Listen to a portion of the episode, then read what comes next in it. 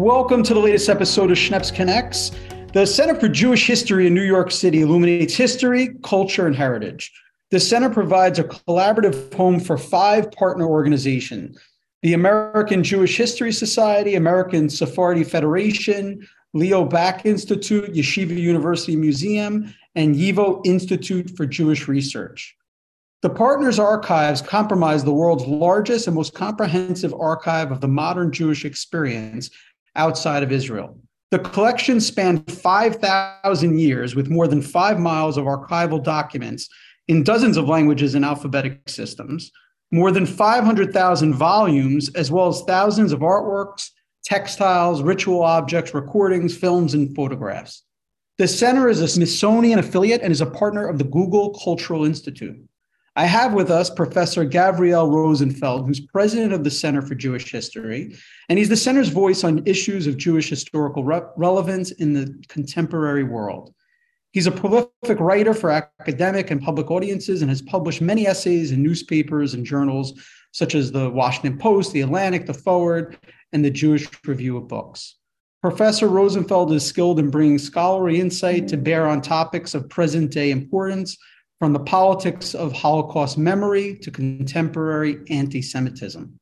A specialist in the history of Nazi Germany, Holocaust studies, memory studies, and counterfactual history, Professor Rosenfeld is the author or editor of eight books, with his latest volume, Fascism in America Past and Present, to appear with Cambridge University Press in August 2023.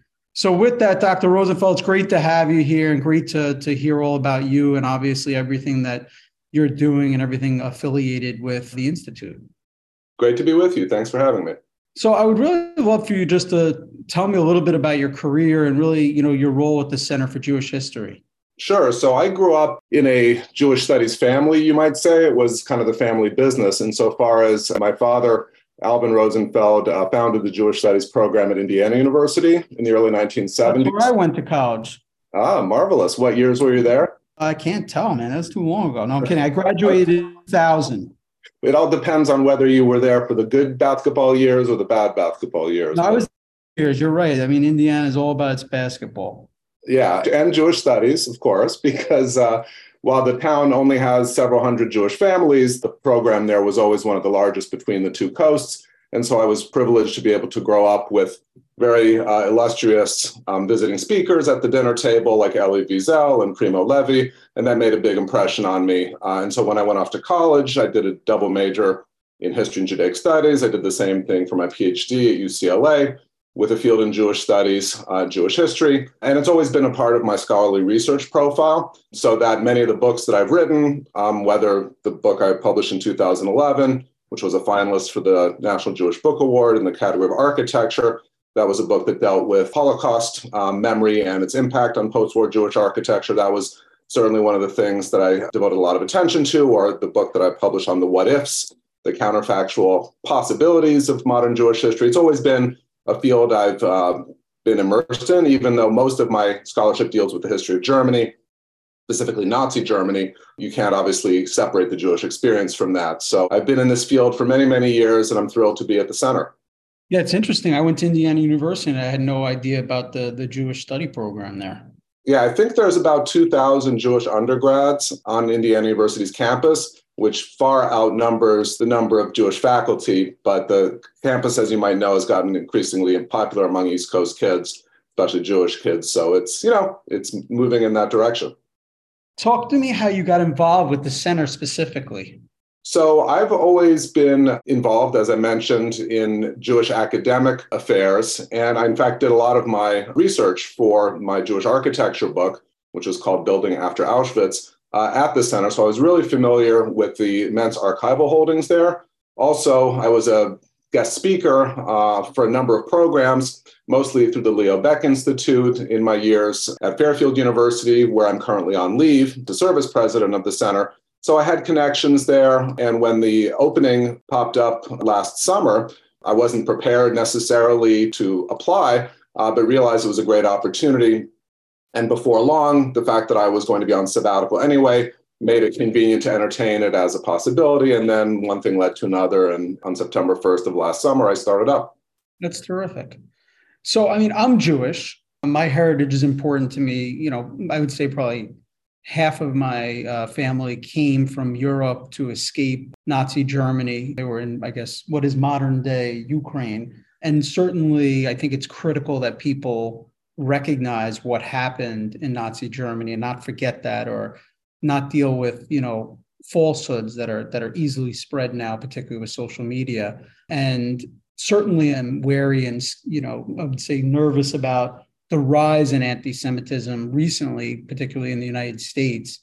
But talk to me about, I mean, is that the core of what you're doing in terms of informing people? Or, you know, really what do you see as the core work of the center?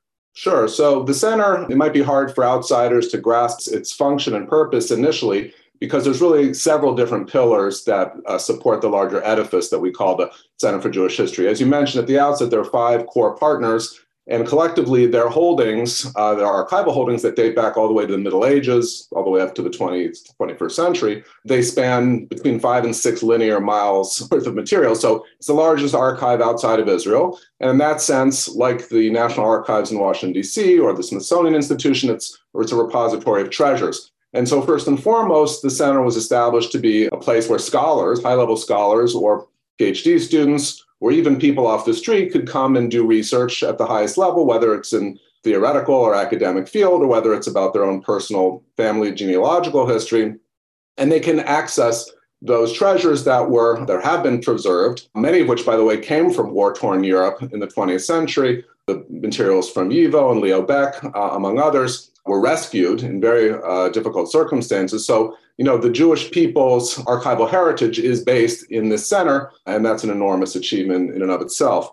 I would say, however, though, that while we are um, a place where high level scholars can conduct research, we're also trying to become more and more public facing in the sense of organizing programs that are appealing to the general public. Certainly, mm-hmm. the five partners have been doing that for years, and we've offered on a yearly basis hundreds and hundreds of lectures and concerts and symposia and film screenings so that people can become aware of the treasures that in fact are at the center. My own task i suppose among you know those usual type of things like fundraising and administrative streamlining and so forth uh, is to make sure that the center itself not just uh, the five individual partners but that the center itself as a collective gets its reputation better known on the new york jewish cultural landscape you know, I guess one important question that I didn't bring up in the introduction or we haven't addressed yet is where is the center? Right off Union Square on uh, Fifth Avenue and 16th Street. So if you just go just west of Fifth Avenue between 5th and 6th, you'll see a very stately neoclassical edifice, which has some banners announcing the Center for Jewish History. And what you'll actually see if you enter uh, into the building, which you don't need an appointment to enter, by the way, is a whole assembly of other buildings that stretch all the way back to 17th Street, including six to seven galleries with uh, rotating exhibitions, a great hall where there are all kinds of public events, a massive auditorium seating 250 people, not to mention an enormous reading room, and then 12 floors of stacks full of the treasures of things like Theodore Herzl's diary, Hank Greenberg's bat from the 1940s. Oh, that's awesome. So, is it a ticket to get in, or is it an appointment, or can the public just come in? Yeah, public can just come in. And if you wanted to use the archives, does help to make uh, an appointment in advance. You can easily do that over email, but the whole place is open to the public. We welcome visitors with our curb appeal. And if I have my druthers in the coming weeks and months, we're going to be reinstituting a cafe and gift shop and uh, making other opportunities available for interested New Yorkers. That's terrific. I know I mentioned in the introduction as well that the center is a Smithsonian affiliate and a partner of the Google Cultural Institute. Is there anything that you can share in terms of those relationships or what that means? I mean, I would just say more broadly that we've been very, very tightly connected as an institution to the other major institutions in the New York Jewish world, whether the Museum of Jewish Heritage or the Jewish Museum, or even non Jewish institutes like the Museum of Chinese in America and beyond, you know, because we are many things a research institute, a museum, a public programming place. Uh, we have relationships with institutions on both coasts and elsewhere throughout the country. So we've hardly wanted to be merely an isolated place in the metro area. We've, we've definitely wanted to have links with other institutions. And I'll maybe just highlight at this point um, the fact that our upcoming um, symposium on April 30th on the very important topic of Zionism and American Jews is uh, co sponsored by the National Library of Israel, which is, I guess, our counterpart on the global Jewish scene in the sense that they are the largest library and archive uh, of Jewish materials in the world, based in, of course, Jerusalem.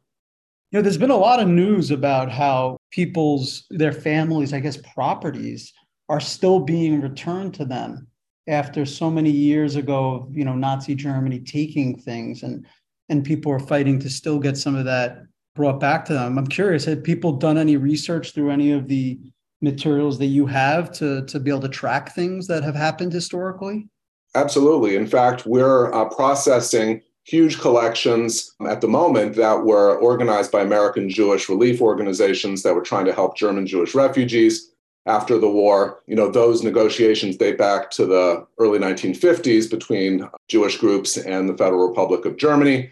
But that's hardly the only thing that people would use the archival resources of the center's partners for. Um, there's all kinds of things, whether looking into the 19th century of Jewish organizational life, whether like a you know Hadassah or whether looking into the private papers of uh, major Jewish cultural and political figures who have their papers at the center. Really, the sky's the limit in terms of what people can research depending on their own interests. Yeah, no, that's terrific that you're making that available and that you know people have access to it in, in one place.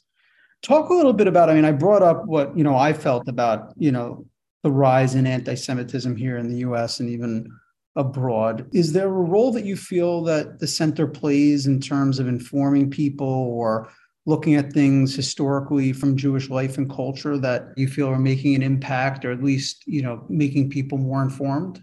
Sure. So we're, we're part of that discussion. I mean, obviously, if you look at the Jewish institutional response to anti Semitism, there's at the largest level the state of Israel and its own public statements on global anti Semitism. And then there's, of course, American Jewish institutions like the Anti Defamation League, which has its own public policy approach. But from a scholarly historical perspective, I think what the center can contribute is a historical perspective on the ways in which Jews have responded to anti Semitism in the past.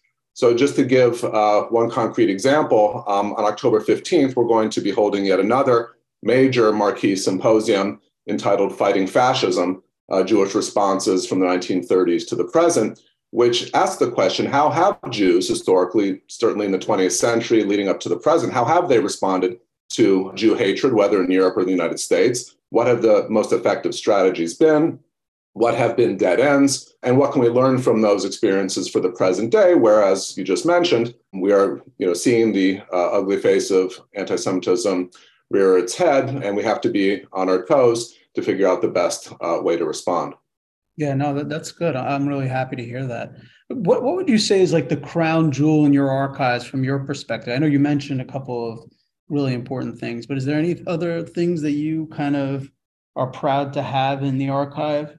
Well, all I would say is that I've been really thrilled to have some of the lead archivists for the American Jewish Historical Society or Leo Baeck or YIVO uh, take me and some of my administrative partners through their holdings, uh, whether on the seventh floor of the stacks, the 11th floor of the stacks, wherever, uh, and to see such things like, as I mentioned, Theodore Herzl's diary or the rough draft of Emma Goldman's, uh, sorry, Emma Lazarus's poem, The New Colossus, or for that matter, um, seeing Martin Luther's, an original 16th century pamphlet of Martin Luther uh, on the Jews and their lies. You know, depending on again, I would just stress, depending on one's personal preferences, there are innumerable treasures that are dated far back to the Middle Ages or are more recent in vintage. And while those aren't routinely displayed, say like the Constitution or the Declaration of Independence would be displayed, say in Washington, D.C., those are things that one can request to see, and um, people do it all the time. Talk about what the center is doing to commemorate the 75th anniversary of the creation of Israel, because I'm sure a lot of people would have interest in that. Yeah, so we're, we're already very excited that we've had tremendous popular interest in this event. Tickets are going fast. So if you are contemplating attending, it's going to be an all day symposium on April 30th, Sunday morning to Sunday evening, with multiple panels featuring an array of really top notch American and Israeli historians, former Knesset members, journalists, and so forth, talking about the burning issues of the day. Uh, but from a perspective of how specifically American Jews responded to the uh, rise of Zionism in the late 19th century and how that relationship between American Jews and the Zionist movement has unfolded up to the present day. The present day uh, political turmoil in Israel obviously makes this especially timely. The ongoing Arab Israeli conflict, uh, one can certainly say the same thing about that. But suffice it to say that uh, the scholars we're going to be having in conversation with one another. And I should mention, by the way, that the way we organize these symposia is very much in a conversational fashion. So we're not, as a university might or as a university conference might, be featuring formal papers delivered in 20 or 25 minute increments, but we're having panelists in conversation with one another and moderators uh, on our big auditorium stage. Um, and engaging in conversation with the audience about, say, things like what is Zionism? How should one understand it? And how have definitions of what it means changed over time? Or to cite a different example, how should we understand the fact that many American Jews in the 19 teens, 20s, and 30s were initially skeptical about Zionism or even hostile to it, whereas in the years after 1948, they became increasingly enthusiastic? And how can we assess how those same American Jews uh, view Zionism today at a time of great difficulty for, for Israel? So it sounds like you host a lot of events and bring a lot of people together. I assume these are all on your website. Like, how could people find out about the different events that you have coming up or more about the center? Sure. So, just to be precise, the Center for Jewish History's website offers a schedule of weekly and monthly events um, sponsored by all five of our partners. My own agenda has been in recent months to try and also create opportunities for all five partners to come together in larger umbrella events, such as the symposia that we are um, debuting on April 30th and on October 15th, which will be part of our new Jewish Public History Forum, which once again tries to bring multiple experts together to the center to weigh in on topics of major historical relevance, whether it's the Jewish response to fascism, the question of Zionism, or as we'll be doing in the year 2024, the Jewish response to immigration and Jewish attitudes towards democracy. And what was your website? CJH.org. CJH.org. You got a good domain. Yeah, I don't know if we had to squat on that for a while or, All right, that's good. That's snapped it up right away, but um, there it is the easier it is to communicate, the easier for people to remember. I love it. Well, you know, this is coming on. What, what have you been with the center now? It's it's almost what eight months. Yep. So talk to me. Maybe in closing, I would love to hear from you. You know, a what the center means to you. B, you know, what have you accomplished in those eight months, and and maybe lastly, you know, really, what are some goals that you have over the next you know months and years as the leader? Sure. So, I mean, as I've been learning on the job uh, at a very rapid clip since last summer, one of the things I've recognized is that we are an institution that is immensely respected by academics, but definitely we would love to be more recognized by the general public. So while we're a mecca for scholarship, uh, we'd like to be competing with the 92nd Street Y, the Museum of Jewish Heritage, the Streicker Center, Temple Emanu-El. And, and here, you know, that makes the obvious point that New York City has an embarrassment of riches with respect to Jewish cultural opportunities and opportunities for learning.